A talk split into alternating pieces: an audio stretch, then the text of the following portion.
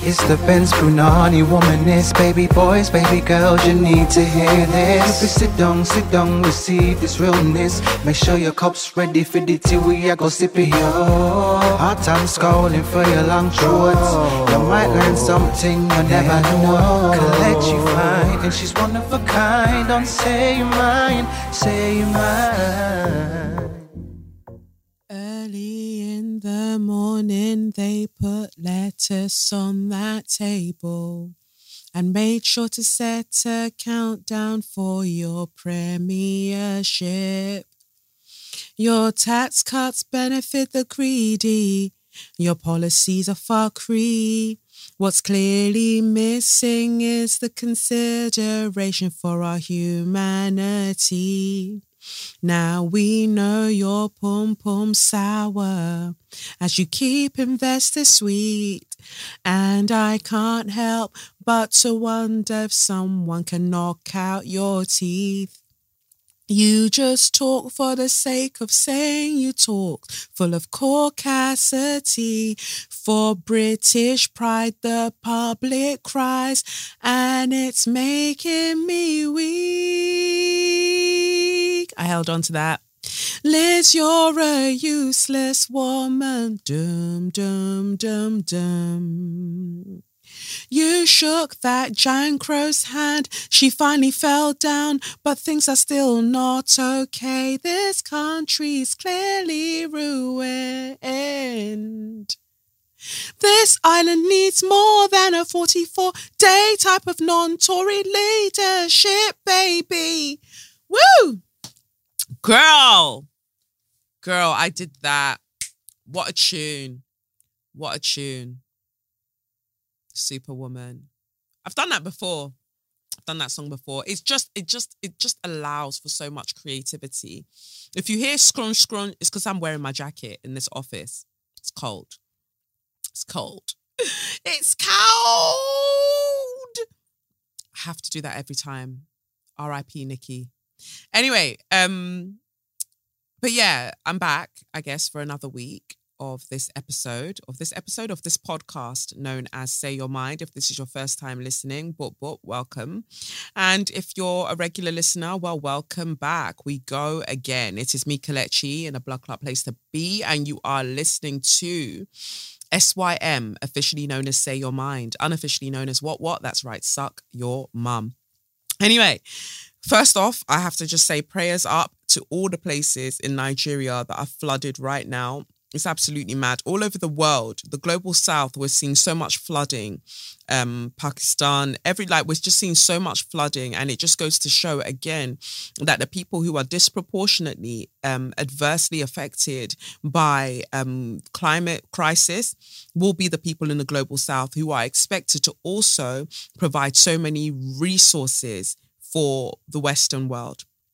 So it's important to like note that because it's wild out here. And even if they weren't providing resources, that's some bullshit. But I just wanted to, you know, say that. Anyway, I won't talk for too long. I'm literally recording this. What time is it now? 10 past one in the early hours of the morning. Jesus! Of the Greenwich Meridian time. Yes, I'm recording this early or this late um, because I just couldn't bring myself to come out of bed. I had I've been shedding my endometrium at a very aggressive rate. And so I just, you know, I needed to stay in bed. Now that my bump has gone down, so there's been this big like bump on my wrist, usually where I'd wear my Apple Watch. And it's important that I mentioned Apple Watch because I thought that maybe it was the sensor underneath that irritated me in some way. Anyway, it was just like really big um, and I couldn't see a bite mark. But now that it's actually gone down, because I put like neem oil on it and stuff, now that it's gone down, I feel like I can see like three little dots there. So some kind of spider or something was having a chomp on my wrist. Um, it's still a bit raised and purple, but very mad. I just feel like life has been attacking me. But we move. Uh, Saturn has finally not doesn't have such a strong square with my Venus um, anymore. And it's been giving me bus for like the last eight months or so. So, you know, I feel like I'm about to make it through through the woods, Or is that no? That's into the woods. Anyway, feels like I'm about to make it through. Um, there's light at the end of the tunnel, and also coming out of my 12th house perfection year to move into my first house perfection year. It's a lot. It's a lot. You know, it's a lot.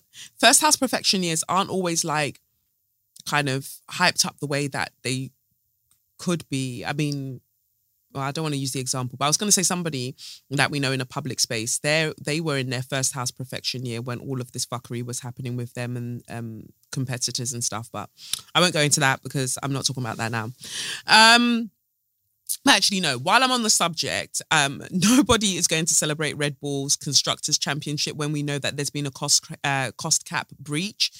So you can fuck right along with that. That is not going to happen championship by you um championed by human error that is known as energy drink boy aka max verstappen as well as um winch spice um who is what's his name christian horner. You're all illegitimate champions. Like you're literally illeg- um, illegitimate champions. So nobody will be celebrating that. And that's why the vim isn't there. And that's why you man got booed in austin texas. And that's literally what you deserve. That's also why i'm getting to the um, office late to record this because I wanted to watch the Grand Prix, the Austin Grand Prix at home. I feel like at the moment, this Formula One season, I'm literally just watching off vibes. Not even off vibes, I'm watching off fumes. I'm watching off fumes. There are no vibes whatsoever. It is so dead. It is so dead.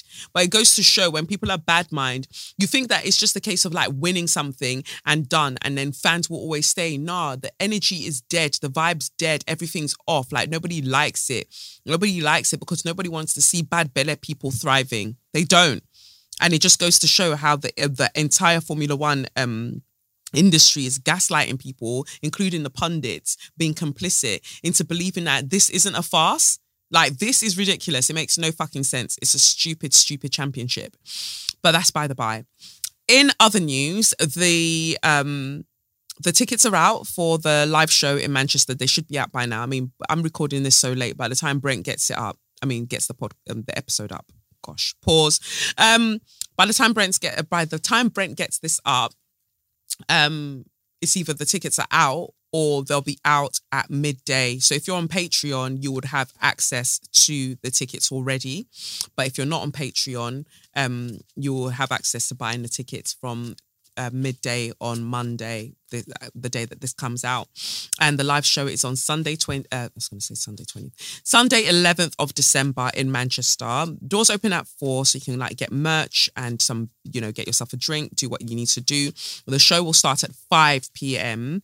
and we'll do that till about seven. And then from then, it's just a partying and vibe situation for all. There's no like special tickets for this, that, this, that, um, because I, you know, heard some of your feedback um, about the live show at Sadler's and feeling like you didn't feel like you had enough time.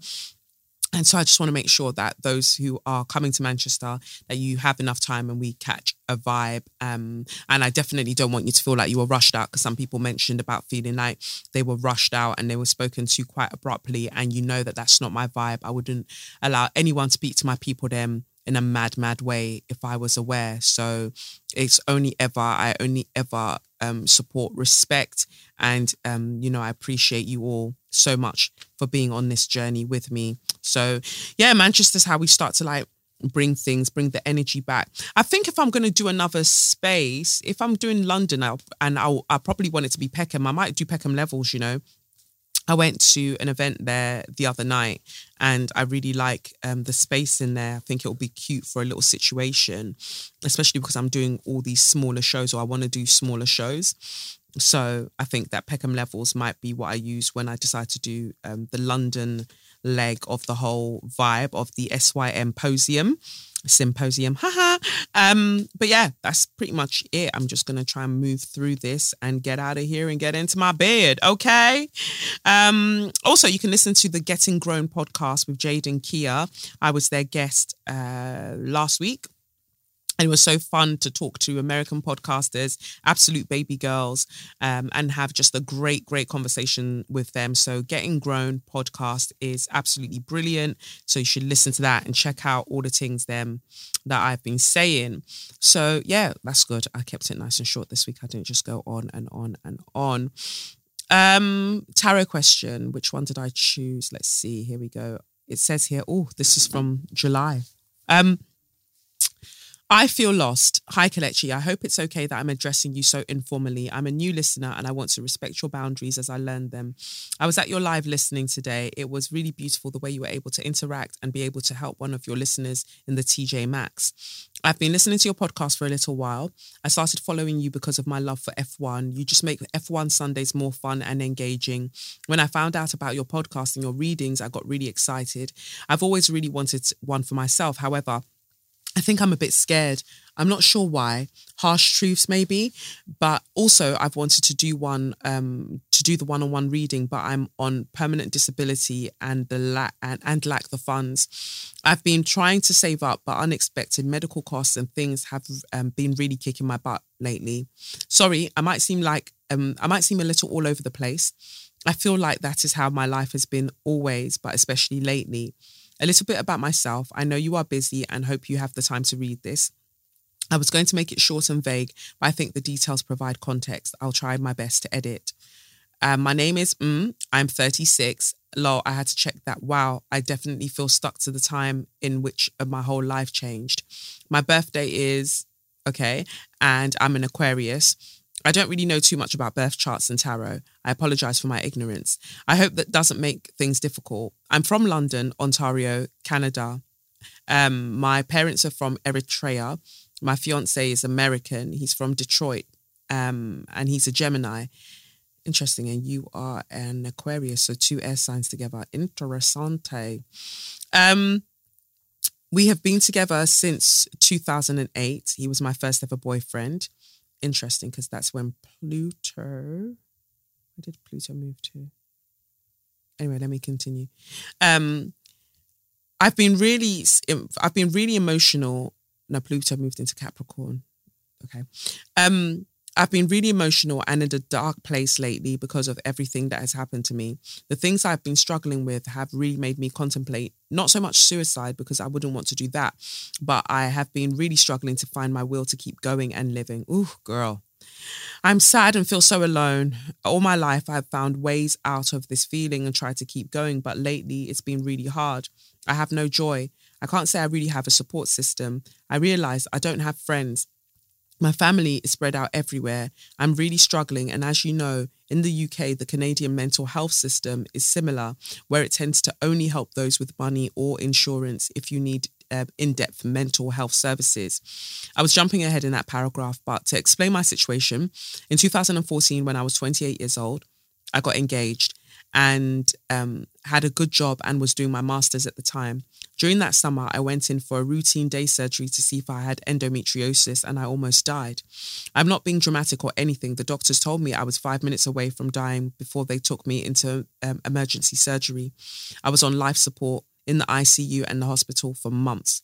In that time, in the ICU and um, hospital, I woke up having an ostomy bag and pooped in a bag for a year and a half. I truly wanted to die. I hated that thing then had it reversed in 2015 and about five uh, and about five subsequent surgeries during that time and I'm currently waiting for a sixth one now while I was in hospital I was treated poorly I had to ask for a new doctor because one of the doctors wanted to send me home with a high fever which later turned out to be because of a six centimeter deep abscess in my stomach which I had to wear a machine for a month to get rid of.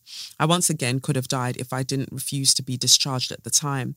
My lungs collapsed and filled with fluid. I had to get two chest tubes to put um I had to get two chest tubes put in. It felt like I was drowning and suffocating at the same time. When I had the ostomy bag um, reversed, it was a nightmare experience. I got a horrible infection in my stomach, so they just cut me open and left it open to heal. I still have PTSD when I look at my scar, remembering seeing my insides and fat deposits just there to heal for months, all before my 30th birthday. My life since this happened has been a huge struggle in every aspect. Um, I feel stuck because I'm going through a medical malpractice lawsuit for what uh, would call uh, for what you would call the fuckery I've endured.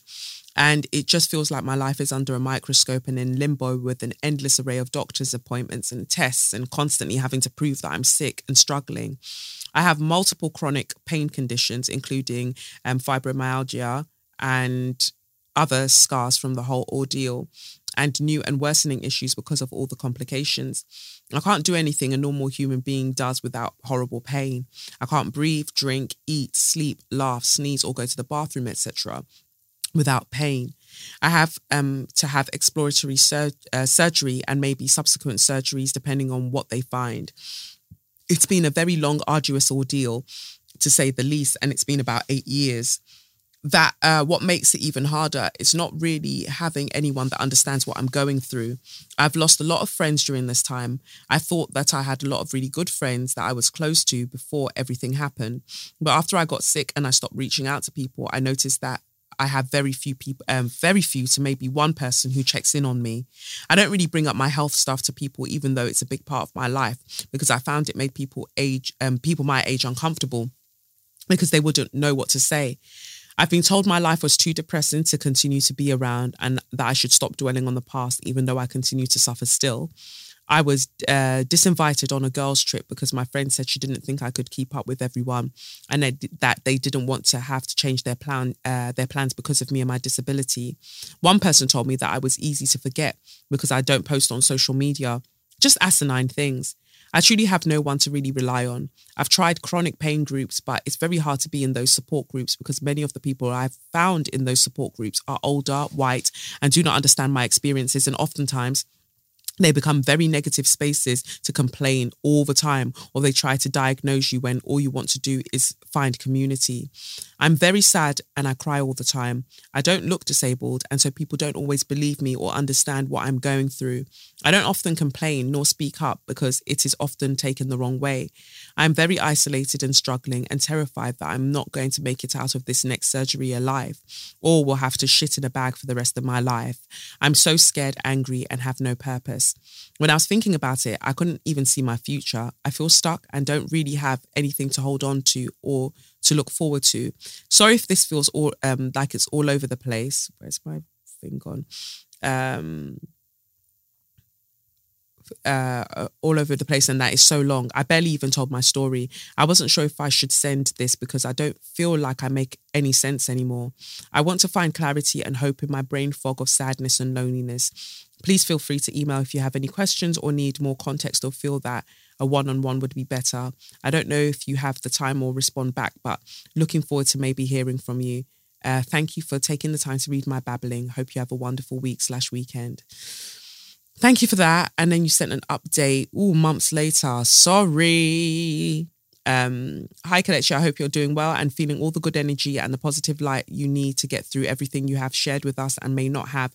I'm so sorry for how long this is. I don't know if you will read it or not, or even if you um, have the time and energy to read it. I think I've just been feeling unheard, uncared for, and just needed to share my feelings and thoughts, especially after listening and receiving your words. Man, your last podcast episode is a word I needed to hear, and I've listened three times. It's funny, lately, I've been seeing double numbers 111, 222, 444, and a ton of 11 and a ton of 1111s. I don't know what it means, but I'm hoping they are all good omens my life has been filled with um, filled with a number of unfortunate events that are starting to take a toll on me. I'm trying to be positive and see the positives, but it's hard. After I wrote to you the last time, does this ever happen to you that you put your thoughts down or express them in some way and then you just get messages or signs? I just assume that my phone is listening, like you said, lol, but the quotes or videos that I've been seeing have genuinely been of great support or at least validation that I'm not crazy for asking for the bare uh, for the bare minimum. Your podcast came at the right time too. I saw a video that said some relationships and friendships deserve a conversation before you just ghost someone or end it. Ooh, drag me, because the intention, uh, because the tension or hurt could be solved with one conversation. And I've been sitting with that, and it's made me second guess if I should continue to not reach out to anyone who hasn't made an effort to reach out to me. Will this help, or will it only contribute more to my anger, frustration, sadness, and loneliness? I love clarity, but as I've gotten older, I realized you will never get the answers to every question you ask. And sometimes you won't get closure. You just have to move on. In my previous email, I was saying how I've been struggling a lot with my mental health and physical health. It's always been funny how people tell you to reach out to friends and family when you're struggling or doctors.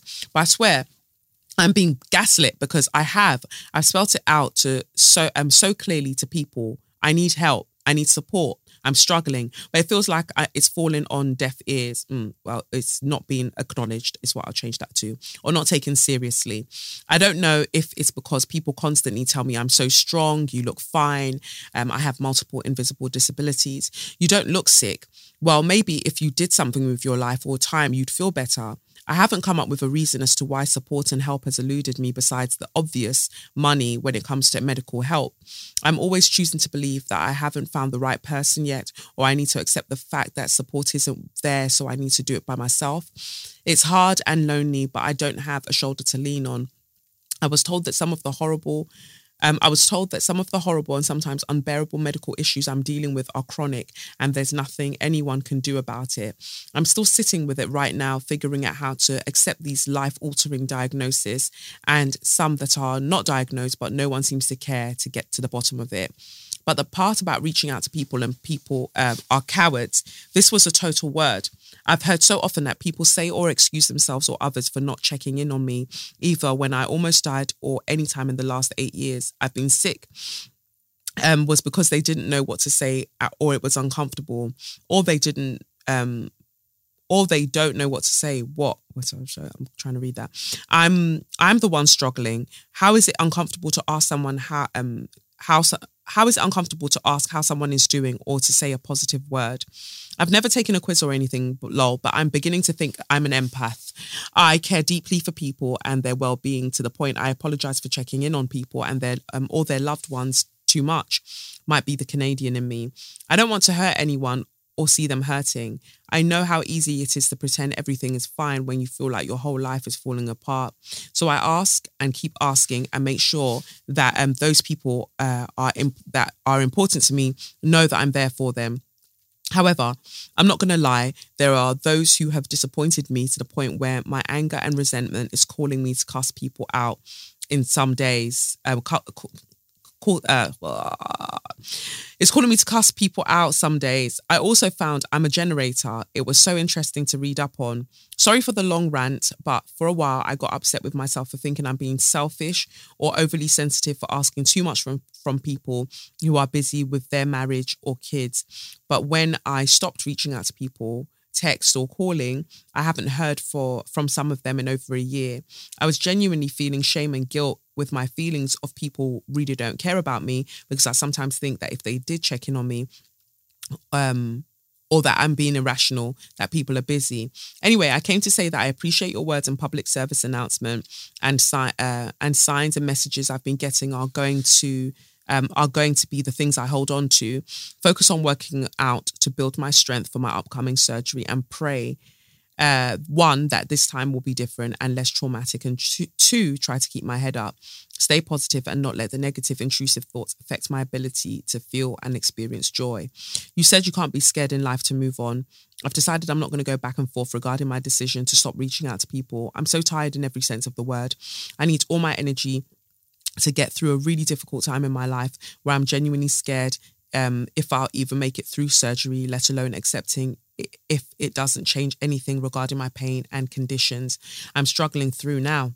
I don't know what my life will look like, but I'm going to try my best to focus on myself and lifting myself up through one of my darkest and hardest moments. I hope you have a wonderful day and good luck with your live show. Um, that was before the Sadler's Wells one. I hope one day our paths will uh, will cross, but I'm so glad I found you and your podcast. I hate pods. I have the worst attention span if there are no visuals, lol. But your words help me get through the week. Thank you. Um, beautiful. Thank you so much for sending that in. And sorry it took me so long to get to it. I'm just trying to make my way through the messages. Um, I feel like you've already come to your decision. So the reason I chose your um, letter is to just do a general tarot pull for you um, on words of just love to be spoken back into you. You didn't mention too much about your, I don't know, uh, maybe I didn't read it properly, but you mentioned um, having a, is it a fiance? And then you just stopped mentioning them. And then it just became about people not reaching out. And I wonder, don't want to speak too swift, um, quickly, spirit. Honourable Ancestors Ascended Masters, help me with this message for a baby girl in London, Ontario, Canada. Oh, oh, oh, oh, oh, okay. Take it easy. Take it easy.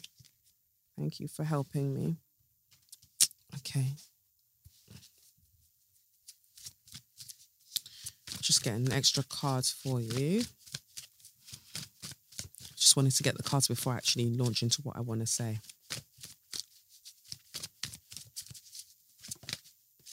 Okay. Yeah. All right. Cool. So the, you've got lots of every card is in reverse for you. We've got the Hierophant, we've got the World card, and we've got the Five of Pentacles in reverse. Um. So two major arcana cards and then one minor arcana, um, and that's the Five of Pentacles. So the Hierophant coming out in reverse in this way is making me consider, it's, um, yeah, it's making me consider or uh, put to you that you mentioned eight years specifically, and I feel like there's something to that as well. Um, I de- I def- I definitely think that there is some energy around your health and almost like everything is being retuned in some way and it's shit that so much of it has been around horrid horrid uh, doctors and a failing medical um, health care system um, it's horrible that that is the case and i pray that you get the actual support that you need. And if anybody knows of any organizations that can support people with um, their mental health experiences and you know that they're based in canada um, and they can um, offer like free support or very heavily subsidized uh, support in that way please do um, tweet it um, and um, tag sym you know say your mind pod so i can share that Why's my eye following that fly? And then we've got the world card in reverse here saying that it ain't over till it's over, baby. It's not over. Like so much is happening, yes. And it feels like there isn't an end in sight. And then sometimes you just feel like, you know what, I want to give up. But you're being asked to not give up, like to just keep going because it's not easy to have gone through all of the things that you've got that you're going through and to still have the self-awareness that you have. And it's okay to not want to reach out to people. Fucking hell like it just gets a bit frustrating sometimes when you know that people don't have the words for you. They don't have the words to say. And it's because we're not well versed at being able to talk to people about their grief and about the ways that they hurt. We're not meant to talk about in this society, I just feel like we're not meant to talk about our wounds because we're just meant to to shop them away. We're just meant to consume them away. You know, like buy things to to numb them. And if you talk about uh, you know what you're going through, you'll usually be followed with a hashtag ad or something like that. Like you're, we're just not meant to sit with difficult emotions. We don't know how to uh, within the um, the global north. I would say we don't know how to sit and be in community with somebody and truly hold space for them when they are having a difficult time. Sometimes you can't fix anything. That is the hardest fucking thing to deal with. Like somebody that you care about greatly is going through it and you can't physically do anything to change that. But what you can do is just be like, I know that this is shit and I just want to be by your side. And any thing that you feel like I can be um, of use in some some way and I can do, let me know that and I'll do that. And that's why I feel like the Five of Pentacles came out for you in reverse because help is coming. And I'm not just saying that in a woo woo, annoying, fucking irresponsible way. It just feels like you've been left out in the cold for so long. And I think that even just by writing in in the way that you have, please watch the um, Twitter page and the Instagram because I think that you're likely to find your community in that way where you you have cultural um, similarities um, as well as you know the um, the health experiences that you're having, even if um, how their um, you know um, how their conditions are um, manifesting and, and is showing up um, is different to yours you can still understand where you know you're all coming from and you can show just a little bit of support in that way. So I think that by writing in, I know it took me freaking ages to get to your message, but by writing in, you are calling out to your community. And I promise you that somebody is going to hear you, somebody is going to help in that way. And that's why it made me question about your fiance. Like, where is he? Like, what is he doing? I'm not expecting him to be your everything and your all, but surely I'd give my all to have Sorry. Um. Yeah. Where is he?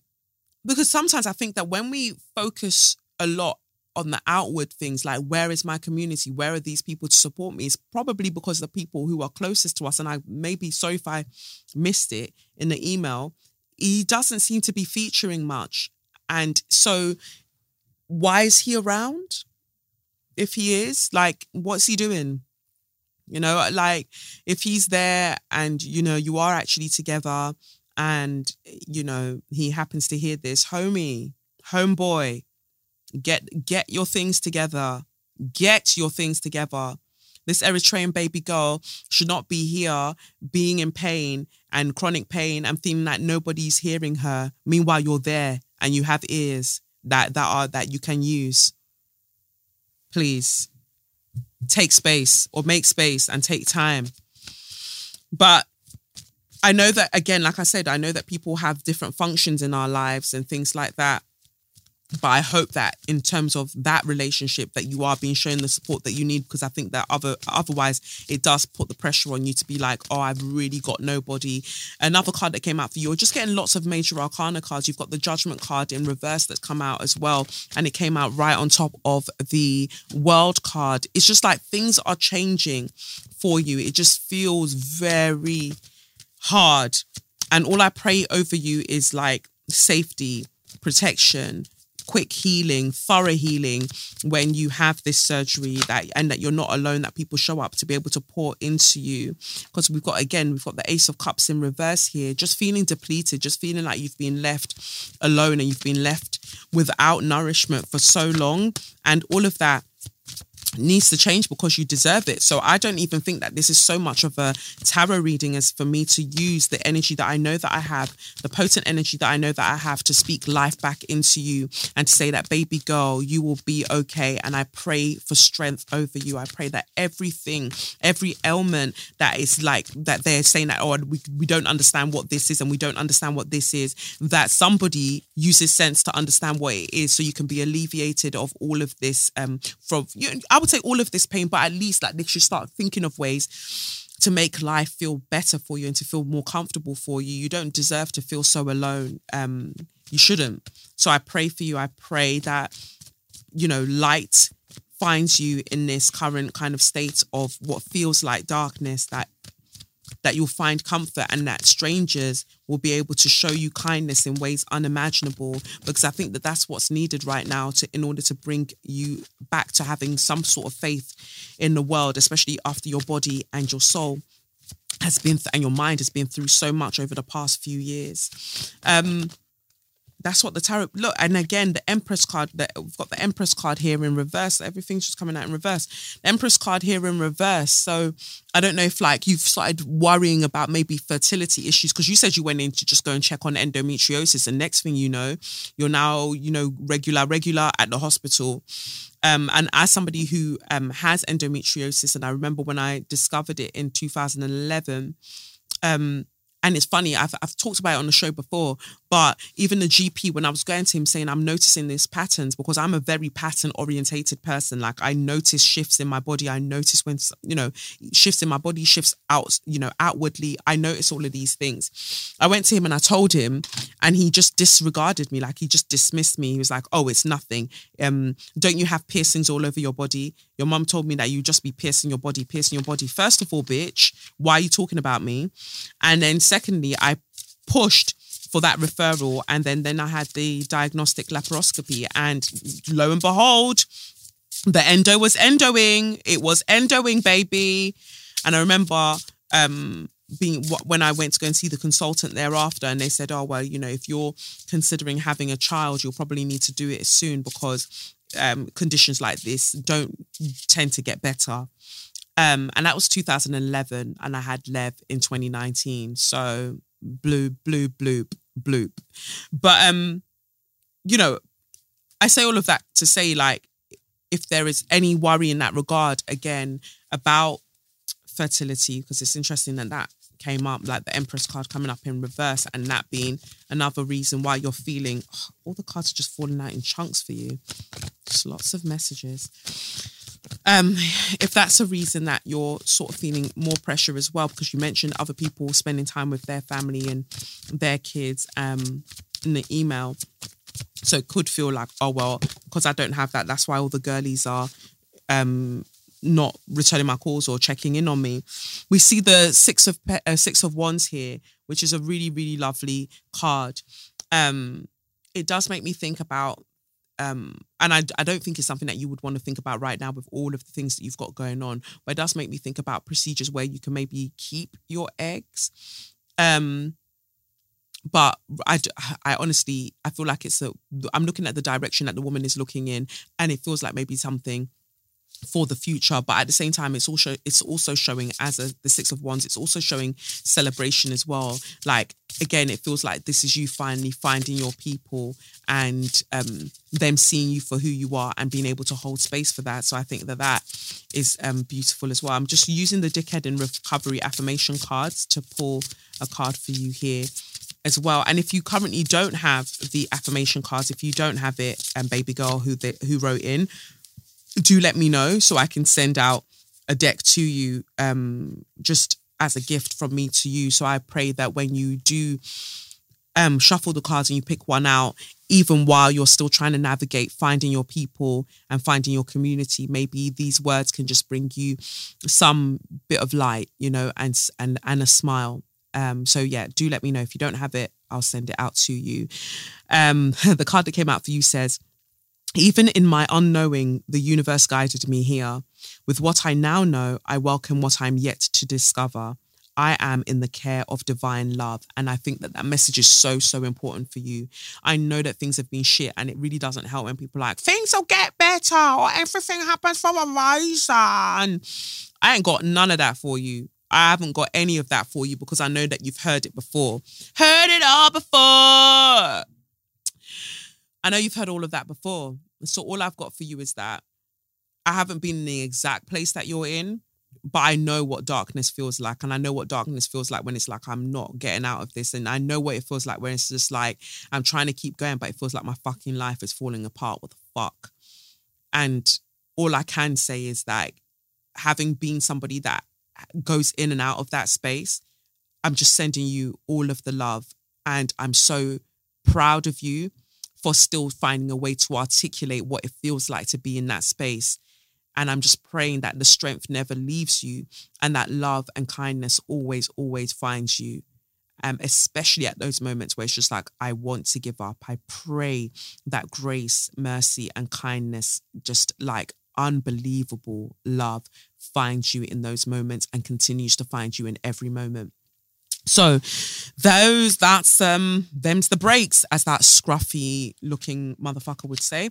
That's the that for this tarot reading. I pray that it resonated with you who wrote in, and maybe some of you there was something that you vibed with there.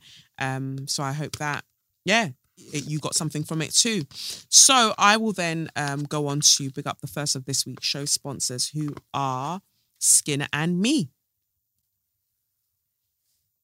So you're probably looking at your shelf being like, why do I have all of these things here for no good reason? Just like lots and lots of products, and I don't know what I'm doing with myself. Well, Skin and Me can offer you a solution to all of that and help you break that cycle. So finally, you've got a treatment for your specific skin concerns and it's tailored to you and it actually works. The Daily Doser Tube even has your name on it. Skin and Me blends scientifically proven active ingredients to deliver your best skin in a single product that's sustainable, vegan, and cruelty free. So all you have to do is take an online consultation Share some filter free selfies, and their expert dermatology team will tailor a personalized solution that, uh, that evolves with your skin. And it targets your skin goals, whether that's acne, pigmentation, skin aging, and more. Basically, in a world of complexity where you've got so many options and you're told, mix this one with this one, use this and use this, Skin and Me are demystifying skincare with evidence based active ingredients and that you can't buy over the counter. So you can have happy, healthy skin just with a few clicks away. So get your first month for just £3.50 with code STRAWS. It's usually $24.99 per month. And now you can compare um, you know, what your skin looks like, without it to what it looks like when it's popping with it. So you can complete your routine just by opting in for a free trial of Skin and Me's cleanser and moisturizer. So yeah, check it out, see what you can do. That's skinandme.com and your code um, at checkout is straws. So go and get yourself involved. Anyway, let's get to share your magnificence. This week's Share Magnificence is actually funny because technically they should receive a straw for even being a part of the fuckery in the first place. But I thought, let me just throw it in here anyway. You know, sometimes you don't want to give people cookies for doing the absolute most basic shit. But I said, let me just put it in here anyway. Um, it's funny because before I was even uh, recording the ad um, that I just did earlier, I saw that because I was saying that my some like my plant, the plant, the real plant that I have in my office um, some of the leaves or a couple, well, a few of the leaves were turning brown and I didn't know what to do. And then suddenly I had this urge to just go and Google and check some bits. And then I decided to just like snip some bits off, I guess. But it's looking better. And sometimes you have to do what you have to do, you know? So I'll keep you updated with that. Um, didn't ask you for advice. Let me see how I get on with my plant baby and I'll let you know. Um, but yeah, anyway, um, this airline, they're called Privilege Style. Um, they were the uh, they are the airline that was contracted to help this dusty bitch of a country's home office deport people to Rwanda. So it says here an airline hired to deport asylum uh, seekers to Rwanda has pulled out of operating flights after a backlash from campaigners. The government used a plane run by Privilege Style when it first tried to remove people to the East African country in June under former Prime Minister Boris Johnson's controversial immigration policy. And this is the pussy club that you lot wanted to bring back into office. Just want to point that out, um, out or bring back into um to lead the Labour um the Labour lead the uh, Conservative Party. But the flight was grounded at the 11th hour after legal challenges. The Spanish charter airline has now confirmed it won't operate any more such flights after a campaign from anti torture groups and refugee organizations. In a statement, it said, It's important for us to clarify that we will never operate the flight to Rwanda since the one scheduled in June 2022. The reason for this controversy um, the reason for this controversy was suspended and never flew that we won't operate flights to Rwanda in the future. Okay, I don't know what that was meant to say. Um, inside the and then they showed the um, hostel that they wanted to send people to stay in in Rwanda. Um, Freedom from Torture, which led to the which led the campaign, said it had received a letter from the airline detailing the uh, the decision, in which it also asked the charity to now cease actions against our brand. Kolbassia Haoussou, um, who fled torture in Central Africa and now works for the charity, described the news as a victory for people power. After people stood up against the government's cruel cash for humans Rwanda scheme. With privilege style pulling out, the wheels are coming off the government's dodgy Rwanda deal. Whoever succeeds Liz Truss as prime minister, because that bitch is gone. Um, should put an end to this inhumane plane once. Uh, I'm sorry, this inhumane plane, this inhumane plan once and for all. You can tell it's seven minutes past two at this point. He added, the news prompts questions over um sorry, I read that wrong. Anyway, the news prompts questions over which airline could be used to operate the flights should they go ahead. Two other charter airlines that previously conducted deportation flights, Titan Airways and Air Tanker, I was going to say something so rude then, but let me keep my mouth shut, have already ruled themselves out of the scheme. The Home Office said it does not comment on operational matters, but the government remained committed to the Rwanda policy. You could suck out for an eternity. Uh, former uh, Home Secretary Priti Patel announced the 120 million pound deportation deal in April in a bid to curb channel crossings by people in small boats. Since at least uh, since then, at least 32,300 people have made the journey. The legality of the arrangement has been contested in the court with ministers. Why is that gone? I was just reading. This thing just changed. Um, yeah, basically the um, the legality has been questioned by ministers who were just basically uh, who have said that this is wild behaviour on Priti Patel's end, and campaigners have spoken to the High Court as well um, uh, and the judges to make this uh, to make this clear. uh, what's her name? Liz Truss had vowed the, uh, to stand by the plan, as did Rishi Sunak and other candidates who have um, vied for the chance to become Conservative Party leader in the race to replace Boris Johnson. So far this year, more than 30, uh, 37,500 migrants have arrived in the UK after crossing the Channel, according to provisional government figures. This includes over 4,500 this month alone, but the Ministry of Defence has not recorded any arrivals in the UK since Tuesday amid poor weather conditions at the sea. Um, the Home Office spokesman said, We remain committed to our world leading migration partnership with Rwanda, which will see the. How is it world leading, you fucking idiots? You haven't managed to complete a single deportation flight, and I'm glad. What do you mean it's world leading? What? How are you? What? What? How can you lead something that you haven't even actually begun? Like you haven't done it yet? Every day just throwing around words. Same way some people like award winning. The only award that you've received is from Satan. Anyway, that's by the by, that was very low belt.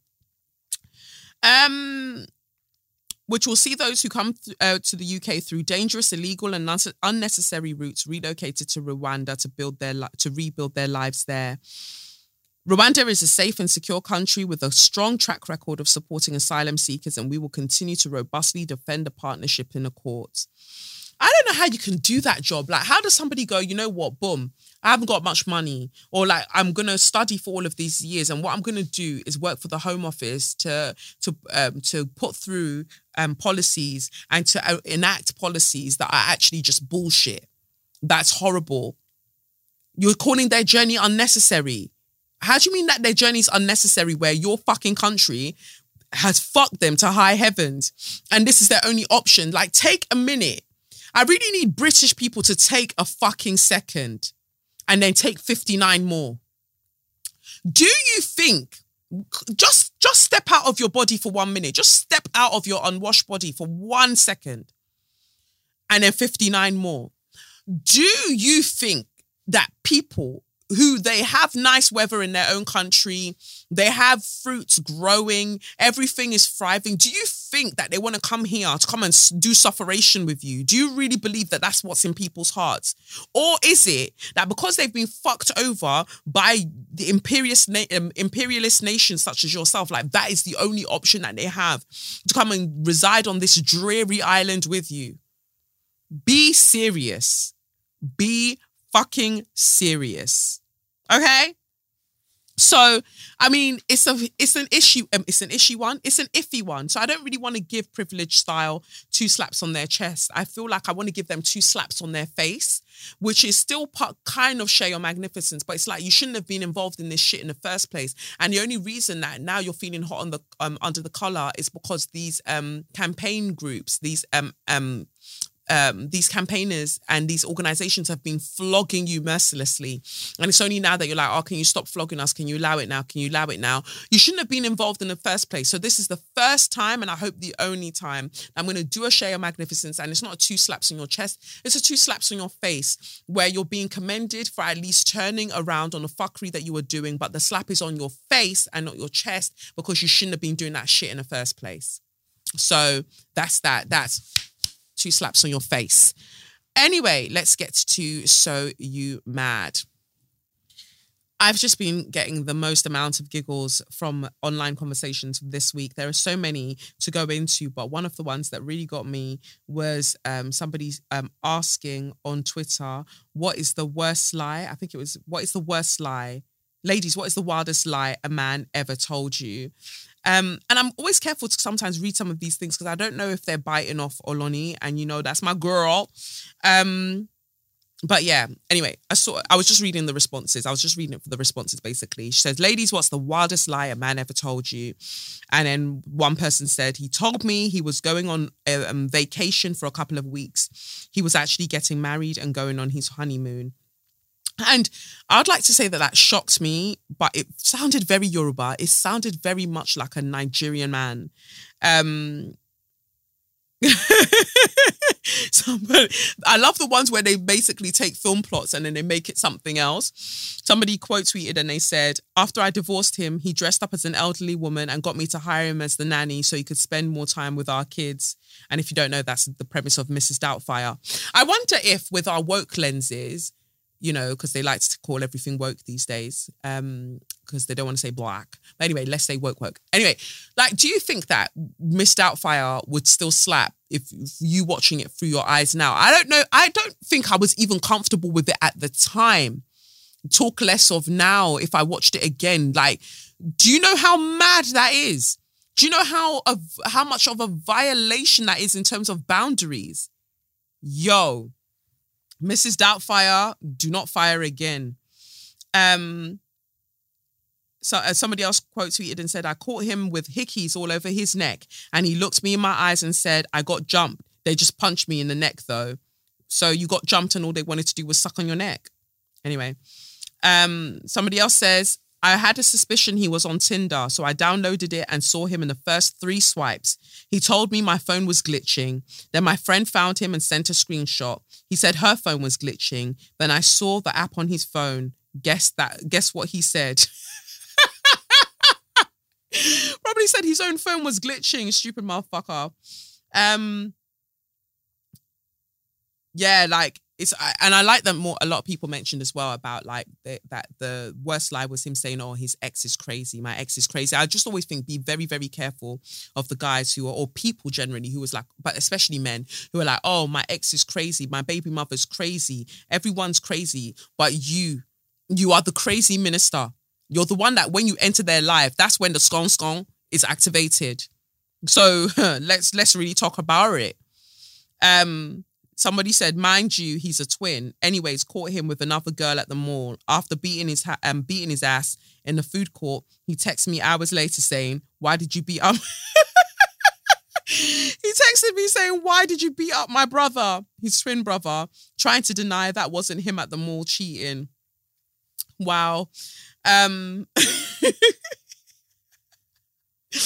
told me that he had a multiple personality disorder. So when I caught him flirting with other people, he said it was one of his other personalities and not him. Now, men are actually wild. Um, somebody said my ex passed out drunk and his phone was blowing up. So I answered because I thought it was an emergency. It was his girlfriend. We had a convo. She pulled up. We woke his ass up. And as I packed up his stuff from my crib, he looked at me dead in the eyes in front of her and said, I don't know her. See, that's when you would have beaten him down. That's when you would have taken one young cardigan and just done the needful. Because what? What? Mad. Mad, mad, mad, mad, mad. Um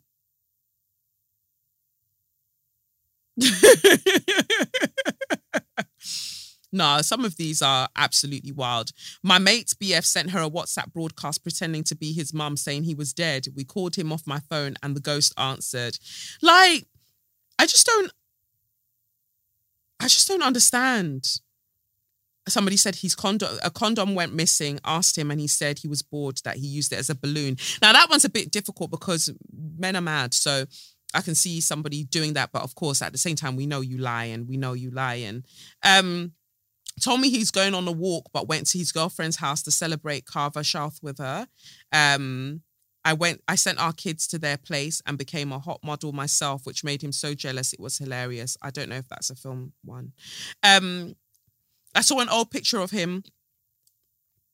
What's this one? I saw an old picture of him at his son's birthday party on Facebook. So I asked him if he had kids just to make conversation. He go and say no. I said, is that so? But I sent him the picture. Like, so who kid is this? He go and say, oh yeah, that's my son.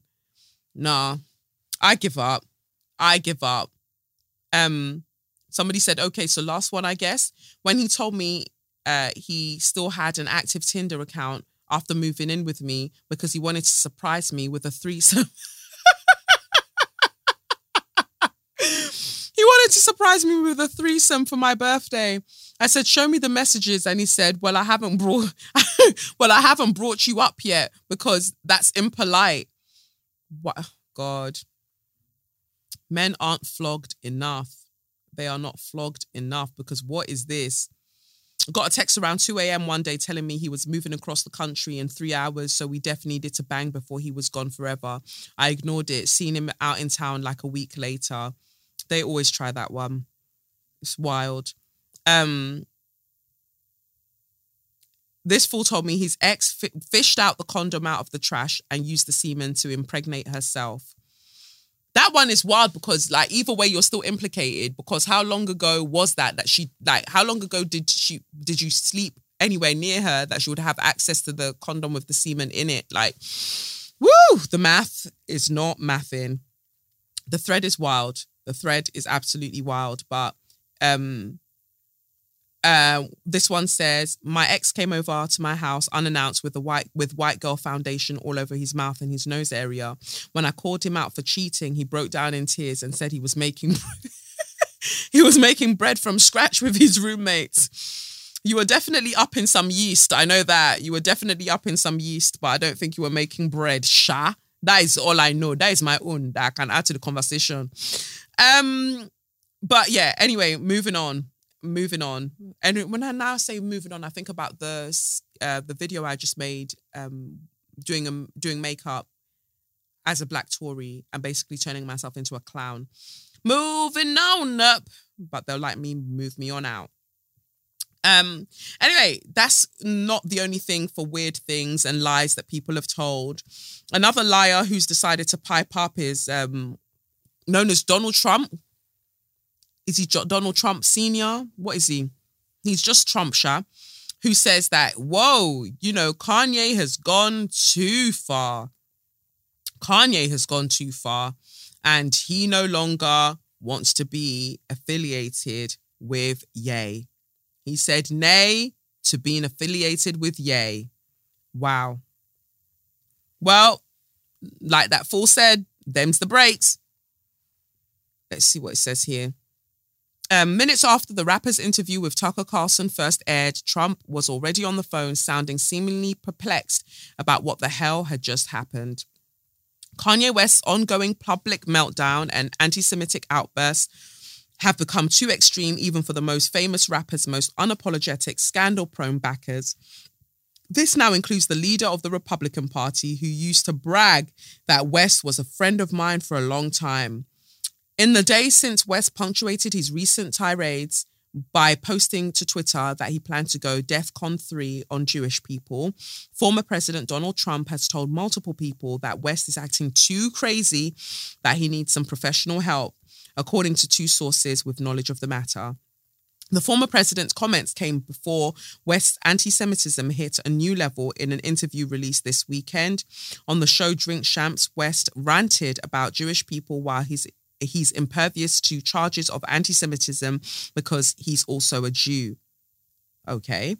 As the blood of Christ, he then said, um, the Jewish people control of all facets of media and entertainment and said they have owned the black voice, a trope frequently espoused by neo Nazis.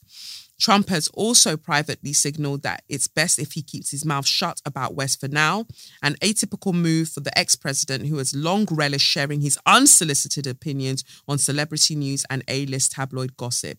For instance, Trump was eager to comment on the Amber Heard and Johnny Depp trial earlier this year. During, this, um, during his time in the White House, Trump asked officials about the Justice Department um, on NBC Saturday Night Live because the show constantly made um, fun of him. Oh, so he wanted to make fun of the Justice oh, Department. Wow. Um, Trump's distance from West is strategic and not rooted in any objection, moral, um, in any objection. Um, the president made clear implicitly on Sunday, posting to his struggling social media platform, Truth Social. Trump berated American Jewish uh, voters over an alleged lack of gratitude to him. No president has done more for Israel than I have, Trump wrote. Somewhat surprisingly, however, our wonderful evangelicals are far more appreciative of this than the people of the Jewish faith, especially those living in the US.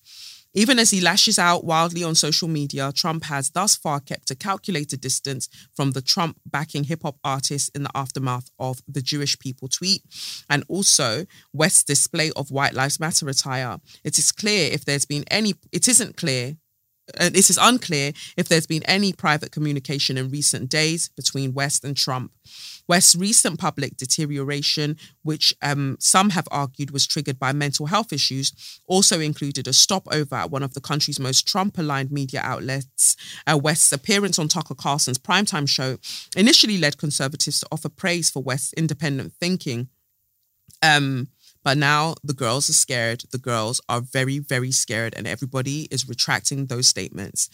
Um, but ever since West's recent Fox News appearance and subsequent anti Semitic tweeting, Trump himself has found the time to publicly muse about the ratings troubles of late night comedy shows on major networks, sharing satirical articles about Liz Cheney and call to bring back Columbus Day. He has not found time to mention West on his social media account by his political office's frequent written statements or on stage at an Arizona rally since the rapper's comments. Um, because Trump, Trump is clearly biding his time. He doesn't know how any of this is going to play out. I already know that it's going to play out badly. But he feels like he doesn't know how any of this is going to play out. So he doesn't want to commit himself to anything. And he knows that, um, weirdly enough, there is some kind of legitimacy that Kanye West provides him within black spaces. And I wish that wasn't the case, but I'm aware that it's it's a little bit of the case, to be honest, um, even though it sucks. It's just a wild ride. Um, Anna Wintour was announced as, you know, distancing and Vogue distancing themselves from him. So I guess he's not invited to any more Met galas. Um, and it's really, in- and then he went on Piers Morgan, was it? And that's interesting to me because he's the vulture of the vultures. So the fact that he's coming in on all of this is wild. But the one that got me was a video was that that was from the Piers Morgan thing? I think. Let me see if it's her, if it's her or Nur. Um, everywhere I've just got endless, um, endless things about what's his face, um, Boris Johnson. Yeah, oh, so many things, so many things. Let's see, is it this one? No. I was just basically watching him talking about, oh, well, um, you know, basically aligning himself with white supremacists and saying that he feels like he can attain the same position that white men have in society and that is what he's working for. And i was just like but this is him clearly admitting it clearly admitting it in, on tv that this has been his plan. And yet people are trying to argue that no that's not what he meant. You got it wrong. That's not what he was trying to say. Why do y'all just not want to respect a great why do y'all not want to respect a genius? And it's just like no, it's just because what's been said is absolutely fucked. But you know what? Whatever, whatever. Do you? Do you? Um. So is that that? Yeah, I'm trying to keep everything moving. Um. So I might as well get to another useless leader that didn't do much. Liz Truss. Liz Truss. 44 days. 44 days is what you managed to last as prime minister in this country. Prior to that, I think it was 115 days, but you only managed 400, 4, 4, 4, 4. You only man- managed 4, 4, 44 days. And yet you're still, they're saying that because you assumed that position, that you'll get 115,000 pounds a year as a as pension for being the prime minister at one point. You should not smell. Trust. Trust me. Liz trust. Trust me. If you touch that money, it will not be well with you.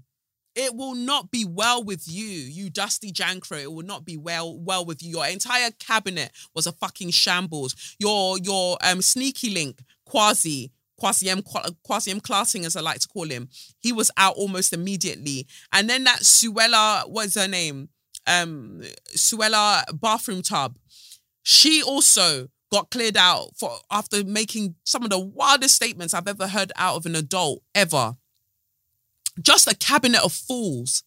And I can't help but sit here and be like, how is how did Liz Truss ever get to be prime minister? How did Boris Johnson ever get to be prime minister? Because you know, like you look at certain roles and they make it out to you like these people got in those roles because they're smarter than you, they're more intelligent than you are. Liz, trust me, Daddy is no, she's in no way intellectually superior to me, to most of us. She is not. She's just there looking gormless, looking clueless all of the time she's in front of a microphone. My God, what a fucking mess. 44 days? The lettuce outlasted you? A ball of lettuce outlasted you? Wow. Wow. Do you know how disrespectful that is? A lettuce had you up. A lettuce disrespected you on road in front of all of the girlies, in front of the people them. The lettuce disrespected you. The lettuce was able to hang tight and even remain consistent. You could not do such. They put out a lettuce the day that you entered into your premiership and they said, let's see what lasts, this lettuce or Liz. And sure enough, after 44 days, the lettuce was like, I'm still standing, greener than I've ever been. Ooh! And then there you are, out the dough, out the dough. Damn. And now the conservative leadership race is back on again. Why? Why? At this point, you have to call for a general election. You can't keep doing this. And this is why the party system in this country is so fucked. Because what do you mean we have to wait for you? You as the um um you know the the leading party or the party that's in government to be the one to say okay yeah fine okay let's have a general election you have to push for it surely that can't be the case we have to i feel like we have to go on a general strike and be like nobody is going to work. Nobody is touching a single thing. Nobody's doing a single thing until we get a general election because it feels like we're being held hostage by clowns. We're being held hostage by literally by literal clowns who are stealing our pennies and they are not wise. They are taking the piss out of us. This is ridiculous so now what? The likely it's likely that what the PM, the Prime Minister wants because now the Tories have to vote for um who they're backing in the Tory leadership race. And then people will start throwing around that, oh, maybe it's Boris Johnson that will come back again. I pulled some tarot cards that were like, yes, but if he does, it will be through very, very shady means. But he's announced today well, at the time before I just started recording this, he announced in the evening that he he actually won't be running, um, that he won't be running anymore because you don't know if you're gonna win. Because your bumbling fool act actually doesn't work because the girls have receipts on you now. They have endless receipts that haven't been brought out yet. So you know that the best case scenario for you is to just chill where you're at. But imagine flying back all the way from the Caribbean. Why are you even on holiday? How many recesses or whatever the fuck has Parliament had this year already? That you you couldn't take a holiday during that time. It's now that you want to take a holiday when and when Parliament is sitting. You're a useless bitch. You're a useless scruffy head bitch at this point. But when you thought you had a chance that, oh, I'll be back as prime minister again, you quickly, quickly flew, flew back. And then it was like, oh, actually, no, because Rishi has you on the ropes. Mordaunt, or whatever her name is, she's also there. I think that this country will implode if Rishi Sunak becomes prime minister. Like that is when you we, we were talking about the fact that we haven't seen rioting before, we haven't seen people lose their shit before. They won't lose their shit with a white prime minister who's taking a piss out of their lives and fucking them every way from Sunday. But a brown skinned prime minister, you want to tell me that this is the person that I ain't got heating or I've got to choose between heating and eating? Oh, they will fuck his shit up. They will absolutely fuck his shit up.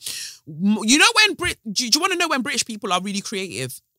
They're creative when it's time to cuss you in a very racist way. They will cuss you in such a racist way, yeah, that you wouldn't even have, your mind would never have put the two and two together to get what the, the kind of things that they're going to call you. You're going to see how creative they can get with them racist insults should Rishi Sunak become prime minister because they will never, ever, ever, ever accept that lying down. They will not. That's when it will be like, nah, no, strike this, strike that has to be a general election. Oh, I can't take one of them people telling me how to live my life. This is my country. Winston Churchill didn't die for none of this. They won't have it. They will not have it. If he wants to be, if he thinks he's bad, let him take that position. Let him take that position and see what happens. You have not seen cr- the kind of crazy, the kind of scon scon that's doing this country. You haven't seen it fully, fully manifest, but you'll see it if a brown man steps in. Because I already see the way that they deal with Sadiq Khan. For all the criticism um, that I have for Sadiq Khan, the way that the British people, white British people talk about him sometimes, it's actually horrendous. It's actually disgusting. So I won't be surprised what they've got loading up for and um, for Rishi. And the fact that Rishi's short as well, oh baby, you are not gonna he- you're not going to hear the end of it. They're not seeing you as any sort of masculine, any sort of manly. They're not having it. You're not somebody that they feel like they can relate to. They're gonna let you have it, baby. They're gonna let you have it. Um, I mean, people were already calling in to share all of their, you know, they really, really wanted their racism to racism at an all time high. They're already calling into LBC and talking all that shit um, about, oh, well, he's not really British, um, as in Rishi Sunak, he's not really British. So why is he doing this and that? Like, they don't want you. They really, really don't want you. And I just don't understand how people don't see this and go, you know what? I don't think that maybe this is a safe space for me to be. Um, but no, they don't care. They don't care. Anyway, um, five hours ago at the point of recording, um, it says here breaking statement from Boris Johnson confirms he won't stand for PM. He claims he got 102 nominations, way above the number who've publicly de- declared. Again, because I want to know where these nominations are, these ghostly nominations. Um, but he says Sunak and Mordaunt um, won't work with him and you can't govern effectively unless you have a united party. That is messy. Um, in the last few days, I've been overwhelmed by the number of people. Wait. In the last few days, I've been overwhelmed by the number of people who suggested that I should once again contest the Conservative Party leadership, both among the public and among friends and colleagues in Parliament. I have been attracted because I led our party into a massive election victory less than three years ago. And I believe I am therefore uniquely placed to avert a general election now. A general election would be a further disastrous distraction just when the government must focus on the economic pressures faced by families across the country. I believe I'm well placed to deliver a conservative victory in 2024. And tonight, I can confirm that I have cleared the very high hurdle of 102 nominations, including a pro- proposer and a seconder. And I could put my nomination in tomorrow. There is very good chance that I would be successful in the election with Conservative Party members and that I could indeed be back in Downing Street on Friday. But in the course of the last days, I have sadly come to the conclusion that this would simply not be the right thing to do. You can't govern effectively unless you have a united party in Parliament. And though I have reached out to both Rishi and Penny because I hoped we could come together in the national interest, we have sadly not been able to work out a way of doing this. Therefore, I am afraid the best thing that I do not allow. What's it? Therefore, I'm afraid the best thing is that I do not allow my nomination to go forward and commit my support to whoever succeeds. I believe I believe I have much to offer, but I'm afraid this is simply not the right time. Boris, you can't. How many people died during the panoramic, during the pandemic Lovato? How many people died because of you? You saying let the bodies pile high. What do you mean you led them to victory before and you can do it again? The jig is up. The jig is up, Mr. Blobby. The jig is up. The jig is so high up, we can't even see it anymore. It's in the clouds, baby. The jig is up. You knew that you were going to get your ass beat and that you were going to get your ass beat more than likely by a South Asian man. And you don't want any part of that. You don't want any of that smoke on your ego because that's how you see it. That anybody who's non-white is lesser than you, and and and that is how you that is how you view the world. We've seen all of the things that you've written in your articles over the years. You would not want that smoke. That would really, really impact you greatly. That's why you're dropping out. And to and to leave things so messily about oh Penny and Rishi don't want to work with me. But when Dominic Cummings was sharing out all of your dirty laundry, you didn't know what to say then. It was blah blah blah blah blah blah blah blah blah. Them's the breaks, folks. You didn't have anything to say then, you bitch. but now you want to talk like a talker. If you don't fuck off. The people that were even considering him, I doubt he got the 102 votes. But even if he did, the people who were considering him, you're the, like, I don't know what kind of grade of cocaine you have circulating around the Houses of Parliament, but whatever it is, like, it is fucking you lot up because you saw the state of the country under this guy. And then what? Allegedly, 102 of you agreed that now you're going to support him in this race? Is it crack? Is it crack? Or cat? It has to be something because you lot are not all right. You're not okay. It's all a mess. Get rid of the Conservative Party. And I can't even say that I genuinely, genuinely feel like Labour is much better. Like, I really will need to see some bits. I really will need to see some bobs before I can say, like, okay, fine. Because me, I don't believe in um, lesser of two evils politicking. I don't. And I will stand on the fact that I think that every single political party in this current um, country that I know of is very anti-black. So I can't confidently really go for anybody, but I'm trying to understand who will at least be best for now. And it's difficult. People want to blame so much shit on the Labour Party, uh, on the Labour Party, but they've only been in power 22 out of the last 100 years or so. So a lot of the fuckery that you've experienced, that's been under a conservative government but you don't want to take umbrage with them, you'll be throwing Corbyn's name up and down everywhere. Take Corbyn out of your mouth. And even there, in the 22 years, you had Tony Blair that was a pussy clerk. So I don't really know what to give the girls at this point. I just feel like Liz, a lettuce took you out. You should not show your face in public ever, ever again, ever again. If you walk by um, an allotment and you even see a lettuce, you better turn your face, bitch, because you do not have the vim, you do not have the chest to ever be on the same street that a, that that that a bag of lettuce is on. Okay, write that down. As for Boris, it's a good thing that you back down because you you weren't going to win this one, and you know that. Between Penny and Rishi, I don't even know. I feel like because Liz fucked it so catastrophically, I don't know if the public will be like, oh, you know what, we'll have a white woman over a South Asian man. I don't know. Sometimes misogyny, you, it really takes hold of the day, you know? So I, I really don't know at this point, but I do feel like we are about to see a different type of hell for a lot of the quote unquote BAME people in this country sh- based on the decisions that Rishi Sunak makes. Anything that they don't like, a South Asian person is going to get slapped up in the street. That's how they're seeing it. When Liz was fucking up, they didn't think, you know what, I'm going to go and brock up a white woman because I don't like her policies. But let it be somebody who's non-white, and suddenly everybody's responsible for the decisions that they're making um, um, through the government. People, keep your eyes open because the streets ain't safe. That's what I know for sure. The streets are not safe.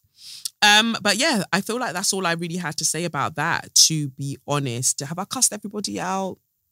What else? What other fuckery did I see regarding the government? There's just been, it's been such a shit show, honestly. Just a shit show full of stupid, silly fuckers. Like, I've got nothing. I've got nothing. Anyway, let me pick up the first, uh, sorry, second of this week's show sponsors who are Skillshare. Liz Truss, clearly being the Prime Minister wasn't for you. However, let me tell you about something that I think would have be of great, great use. Even you, Suella, even you, Kwasi, Skillshare, get into it, girlies. Get into it. I feel like you all could use it greatly. Um, what's your own? Kwasi, you can use it to learn art. Draw yourself a cute new hairline, keep it moving. Yes, you, Liz, maybe you want to learn a little piece of gardening so lettuces aren't having you up left, right, and center. You, Suella, that likes to lose your shit about tofu. Again, maybe you want to take some cooking courses on there. Like there's so many things that you can all get involved with, whether you've been at it for decades or you're just getting started, it's never a bad time to explore how your passion could turn into a profitable side hustle. Skillshare helps you level up your skills with curated, expert led classes covering everything from graphic design and hand lettering to web development, photography, and so much more. But best of all, you pay just once and get unlimited access to as many classes as you want for a whole year. Now, see, Liz, that's great for you because you only did the job for 44 days, but you're going to get £115,000 every year for the rest of your life. So you're not even going to have to think about paying this one time membership for a whole year because you've got money for days. The rest of us, it is still extremely affordable. Anyway, each Skillshare class is broken into bite sized modules and packed with actionable insights. Level up your e commerce chops, branding skills, social media savvy, and more with new classes launched every week. I know that on there, I was having a great time um, doing my guitar lessons, um, and I plan to go back because I want to get as many hours in of practice as possible. And Skillshare allows you to do that. Skillshare classes are um, curated and polished for maximum impact. In under 60 minutes, you can learn more than you would in a whole weekend spent scouring YouTube. With Skillshare's project based, community driven format, you'll start applying lessons right away and get feedback as you go along. One affordable yearly uh, membership fee unlocks unlimited access to as many classes as you want, and you can keep learning on the go with the Skillshare app. So turn your passion into payday with Skillshare. Visit skillshare.com forward slash mind. That's S K I L L um, S H A R E dot com forward slash mind today to get your first month free. That's skillshare.com forward slash mind. All of you dusty jankros and everybody else who's wonderful, get into it. Okay, let's get to straw of the week. So my first straw goes out to Nigeria um, not Nigerian people, but the Nigerian government for the fact that these floods are happening and people are just being left to their own devices. Meanwhile, you lot are traveling to Dubai, doing all of them things, having 16 mistresses, and you're eating the country's money, and people are suffering. And it will just never, ever, ever be well with any of you and your lineage that allows for this to happen. Because at this point, I feel like one of your children, grandchildren, should have slapped you up by now or dropped a little piece of rat, rat poison in your food because this is atrocious. It says here floods caused by abundant rains and poor infrastructure have left um, have led to vast amounts of Africa's most populous country, um, sparking um, fears that they could worsen food insecurity and inflation. My, Nigeria's Ministry of Humanitarian Affairs said that over 1.4 million pe- persons were displaced. About 500 persons have been reported dead, and 1,546 persons were injured. Um, similarly, 45,249 houses were totally damaged, while 70,566 um, hectares of um, farmland were completely destroyed. The statement from the ministry's deputy director of information, Rhoda Ishaku Iliya, is that National Emergency Management Agency spokesman Manzo Ezekiel um, told um, the news uh, brought, uh, what is it, Nation, whatever. Wednesday, uh, on Wednesday, the latest figures were from last weekend. I'm reading this from a couple of weeks ago, so I think it's gone up since then. Um, while the rainy season usually begins around June, most deaths and displacements started around August and September. We are taking all the necessary actions to bring relief to the people affected by the flood. Um, Humanitarian Affairs Ministry official Nasir Sani Gwarzo said, um, "Fuel scarcity caused long queues at petrol stations in their capital Abuja this week after tankers were block, uh, blocked by floods in neighboring states." In southern Anambra State, 76 people died when a boat capsized last Friday during flooding on the um, Niger River. More abundant rains are expected in the coming weeks and months, and the rainy season typically ends in November in northern states and in December in the south. Until Thursday, heavy rainfall is anticipated over parts of Taraba, Ebonyi, uh, Benue, and um, Cross River states. Um, the, meteor, um, the meteorological agency said on Facebook, adding that flash flooding is also likely. Floods were also caused by the release of water from several dams, um, a process that was meant to prevent excessive flooding. The high level of damage caused is also because people violate regional planning rules, constructing houses and buildings near waterways, said Ezekiel. But why isn't the government helping them to construct these homes? You're, you're, you're blaming the victims when the government should have done this in the first place um, so they wouldn't have to take it into their own hands to go and build places near waterways. Um, In 2012, 363 people died and more than um, 2.1 million people were displaced from flooding. Um, Sub-Saharan, I hate when they call it that, Africa is disproportionately affected by climate change, and many of its economies are already struggling from ripple effects of the Russia-Ukraine um, war. Rice producers have warned that the devastating floods could impact prices in the country of some 200 million people, where rice imports are banned to stimulate local production. Um, the World Food, Food Programme and the UN's Food and Agriculture Organization said last month that Nigeria was among six countries facing a high risk of catastrophic, uh, catastrophic levels of hunger. And that's why it's mad to me. And that's why I have to say, Buhari and all of them men that are getting ready to run for the elections, fuck you. Fuck you. What do you mean that Nigerians are likely to suffer from catastrophic levels of starvation when you are taking your wives and your baby girls to go and live life in Dubai and you're buying them everything under the sun? What does that mean? What does that mean?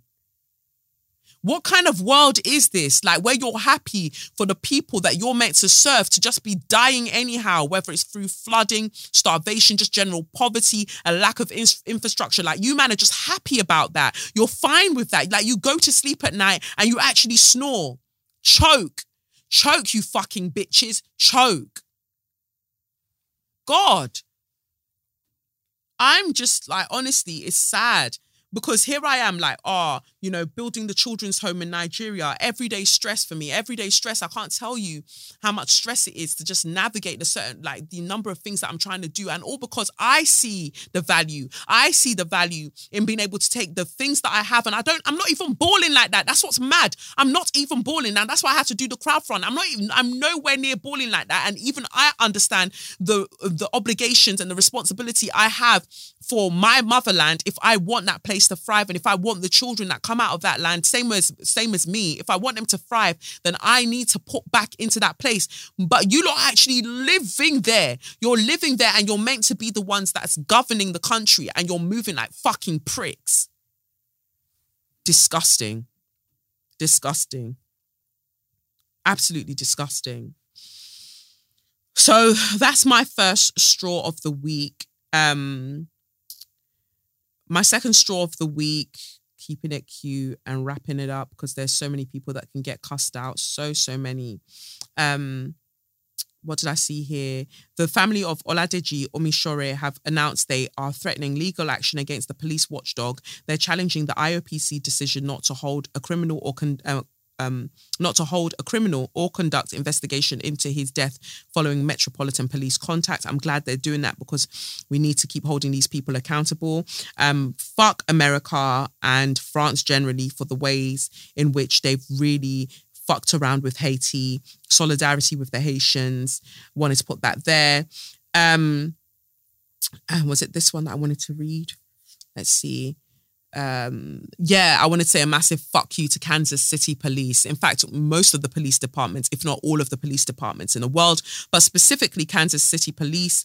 Um, and also a massive fuck you and suck your mum to all the white women who are dre- uh, dressing their children as serial killers for um, Halloween, especially the ones who are dre- um, dressing this, um, their children as Jeffrey Dahmer after they've watched the, the Netflix c- uh, series or the Netflix, whatever that was, the Netflix series and all the other shows that have been made to glamorize these killers. Fuck you. Because is it because he was focused on killing um, queer men of color that you think that this is okay to do like it's so far removed from you that it's okay but if somebody now went and dressed up as um, Derek Chauvin or some other white man that's been going about killing white women you wouldn't like that you wouldn't like that. No, you would have a think piece to write all about that. You're so triggered by Will Smith slapping Chris Rock you were all so triggered. You were all clutching your pearls over that, but you can dress your child as a fucking serial killer for Halloween. Can you not see how you lot are catastrophically cuntish? Wow. Anyway, back to what I was going to read here. Kansas City police called reports of a serial killer targeting black women unfounded, then a woman escaped. Timothy Haslett Jr., 39. He looks 59 in this photo. I just wanted to say that. Aging like cow's milk, was arrested Friday in Excelsior Springs, Missouri, and charged with first degree rape, aggravated sexual offense, first degree kidnapping, and second degree assault, according to reports, after a black woman he'd allegedly kidnapped, whipped, raped, and tortured escaped and ran to neighbors for help, saying he'd already murdered two of her friends. Prior to the arrest, the Kansas City Police Department had written off, written off rumors of a serial killer targeting black women in the area as completely unfounded rumors. The woman who escaped Haslett's home um, reportedly was wearing a short black latex dress, a metal dog collar with a padlock, and duct tape around her neck when she begged neighbors to help. Um, Lisa Johnson, 41, who lived in Excelsior Springs her whole life, said she was getting ready for work around 70, um, 7.35 a.m. Friday when she heard a faint, help me, why did I do that? From outside her front door, which was open. Johnson said she spoke with the young woman who told her she was being held against her will. She looked straight at me and said, help. Johnson said at her home um, Wednesday, adding that she told the woman she was going to call the police and she begged her not to. Please don't. If you call the cops, he's going to kill us both, the woman said. Um, Johnson recounted. Johnson called the police anyway. Of course, she did, white woman. And then when they arrived, the woman said she'd managed to escape when Haslett took his son to school. She was emaciated and her hair was matted.